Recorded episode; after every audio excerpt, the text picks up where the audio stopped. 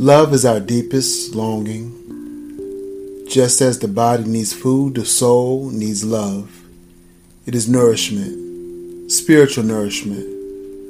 Without the food, air, and water, the body will deteriorate. Without love, the soul starts shrinking.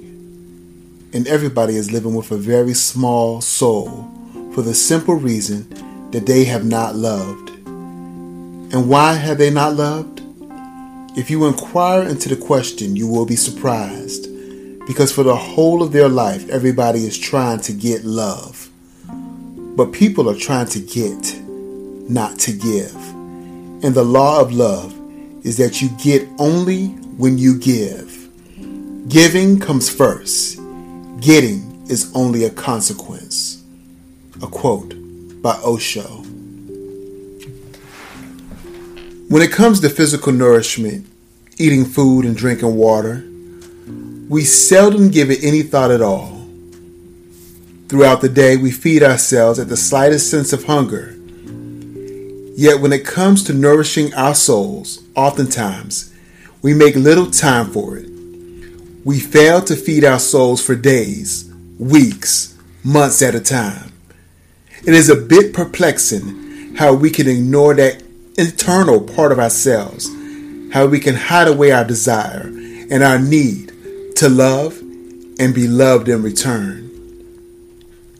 Osho explains here that to grow our souls, we have only to love.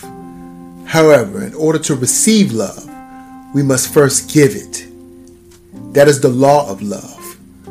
But that should be easy. After all, it is our deepest longing Nevertheless, we must first be receptive of that longing. We must slow down and allow ourselves to be aware of the deficit or surplus of love in our lives so that we may then nurture it. When we look at giving and receiving love as a vital and necessary component to the life of our souls, it allows us to focus on ways to make that love flow more freely from us. And after we are able to give of our love more openly and unconditionally to others, we can then find ways to become more receptive to the love of others being poured forth into our own lives. Thus, the love we give flows back to us. Allow love to touch your soul. Today, as you provide physical nourishment for our body by eating, being active, and getting proper rest, and you provide intellectual nourishment for your mind by reading, listening to music, and spending time in reflection and prayer, make the effort to remind yourself to also provide spiritual nourishment by giving love to all those around you. If you're able to do so, I am confident that your heart will be at peace in each and every moment of the day. So I challenge you. For every minute you spend eating today, Allocate an equal amount of time to sharing love with those around you. Some questions to consider.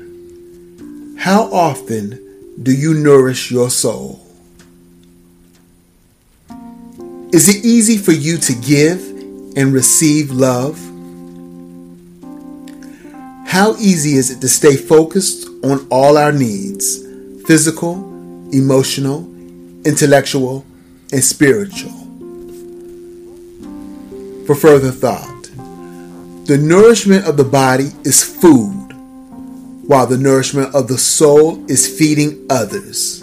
A quote by Imam Ali.